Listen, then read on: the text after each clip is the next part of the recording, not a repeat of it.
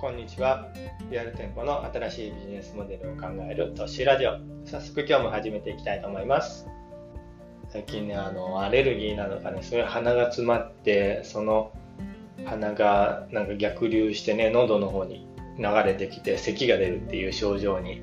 なんか悩まされててね、あの、一応病院でアレルギー止まる止める薬とかね、咳止めはもらったんですけど、なかなかこの時代にね、なんか咳っていうなんか嫌な症状なんで、ちょっと早く治ってほしいなっていう感じですよね。ちょっとだから鼻もちょっと詰まったような声で、あの、聞きづらいかったりするかもしれないんですけどね。あの、ご容赦くださいってことでね。いや、でもこういうね、鼻が詰まってる時は鼻セレブをね、あの、お店に置いてるんですけど、まあ、あの、お客さん用にね、置いてるんですけど、まあ、それを使ってるんですけど、やっぱいいですよね。こういう時は鼻セレブとか、なんか柔らかいティッシュってね、なかなかあの作ってくれた人ありがとうっていう感じですよね。では、あの、今日の本題の方に入ろうかなと思うんですけど、先週だったかな、金曜日ぐらいに、あの、すごい人と普通の人の違いは、あの、習慣が違う、あの、違うだけで、あの、それ以外はそんなにないんだよっていう話をしたと思うんですけど、まあ、その習慣によってね、どういう力を身につければいいのかっていうことはまだ話してなかったかなと思うんで、その今日はね、この習慣によってこうこういう力を身につければ、こういうすごい人に近づいていけますよっていう話をしたいと思うんですけど、あの、クリステンセンさんっていう人がハーバードビジネスレビューのあの The Innovators DNA で偉大なイノベーターには共通する特徴がある。それらは後天的に鍛えることができるっていう発表をしたのが2009年にだったんですけど、まあその、まあ、発表というかね、まああの、この鍛えれることができるっていうその力の話なんですけど、まあ簡単にどんな調査をしたのかっていうのをね、あの、紹介しておくと、あのイノデイノベイティブな、ね、企業を立ち上げたり、まあ、あるいはこう新製品を開発した3500人ぐらいの人を調査したっていうのと、あとはマイケル・デルとかジェフ・ベゾス、あのイノネイノベイティブのね、著名起業家25人の日常習慣調査っていうのをしたらしいんですね。まあ、そこから、あの創作性あふれるビジネスリーダーの特徴そして5つの発見力っていうのを見つけ出したっていうことなんですね。この5つの発見力っていうのが、この習慣によって鍛えるべき力っていうことになってくるんですけど、まあ、あの5つあるんでね、全部一気に紹介しちゃうと時間がなくなっちゃうんで、まあ、1つずつ丁寧に説明していこうかなと思うんですけど、今日はあの関連づける力っていうのをあの紹介していきたいかなと思うんですけど、あの関連づける力っていうことなんですけど、まあ、どういうことかっていうのを簡単に説明すると、異分野から生じた一見無関係に思える疑問や問題、アイデアをうまく結びつける力っていうことなんですね。まあ、この5つの力の中でも結構一番大事って言ってもあの言い過ぎじゃない力なんですけど、こういうね、あの新しい洞察を生むための基本になるような力がこの関連づける力っていうことなんですね。で、まあ、あの、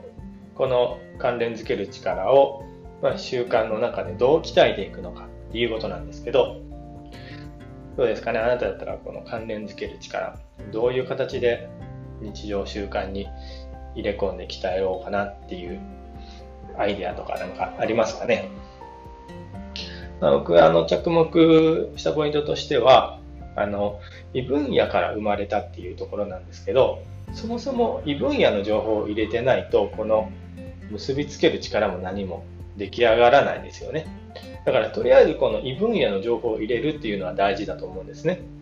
人ってね、あの、同業者とかのあの情報って、こう前、前のめりになってね、事例とか、あの、聞くから、まあ、ほっといても同業の情報っていうのはあの日常生活で入ってくると思うんですよ。でも異分野の情報っていうのは結構こう、まあ、例えば僕が美容室をやってると、あの、カフェの情報とかってそんな関係ないわと思って、なんかスルーしてしまう場合が多いと思うんですよね。だから、あの、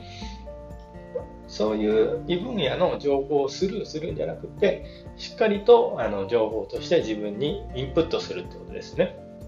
で、あのまあ、そういう異分野の情報を入れるには、じゃあどうしたらいいのかってことですよね。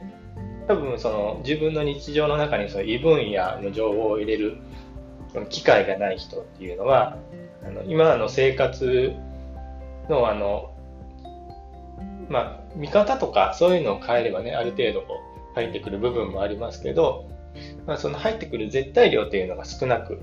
なってしまうと思うんですよね。そこをこう、どんだけ多い異分野の情報を入れ込むことができるのかっていうことなんですけど、まあ、日常の中で簡単にこう見方を変えるだけでできることって言ったら、自分たちがあのお店に行った時にね、お客さんとして例えばカフェに行きました、本屋さん、雑貨屋、あの家具屋さんとかね、まあどこでもいいんですけど、外食とかどこでもいいんですけど、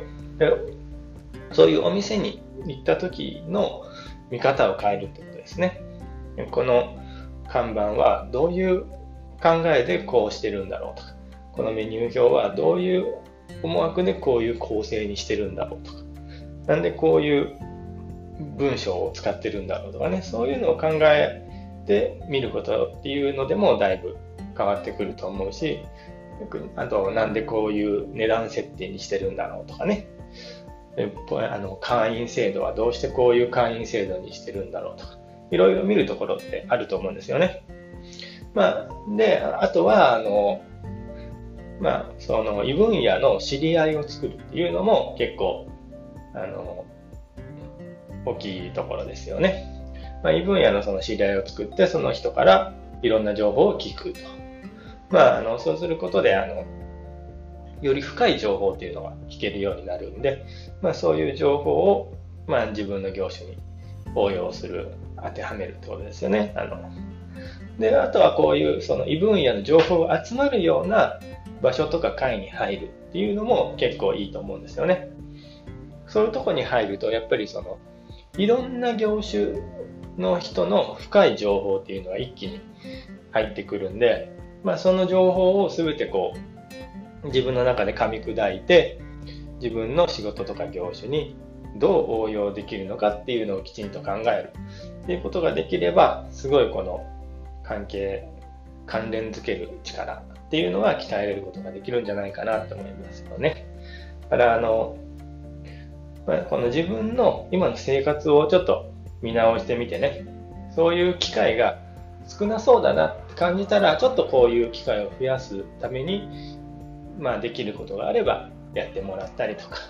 まあ、あの、ちょっと時間的にもお金的にも余裕がないなっていう方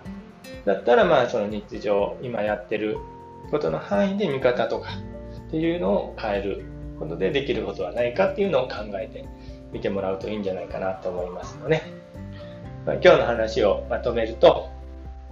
関連づける力を鍛えるには、まずは異分野の情報を入れることを意識するってことですね。そしてその情報を自分の仕事、業種に応用できるかを考えて日常的に関連づける力を鍛えましょうっていう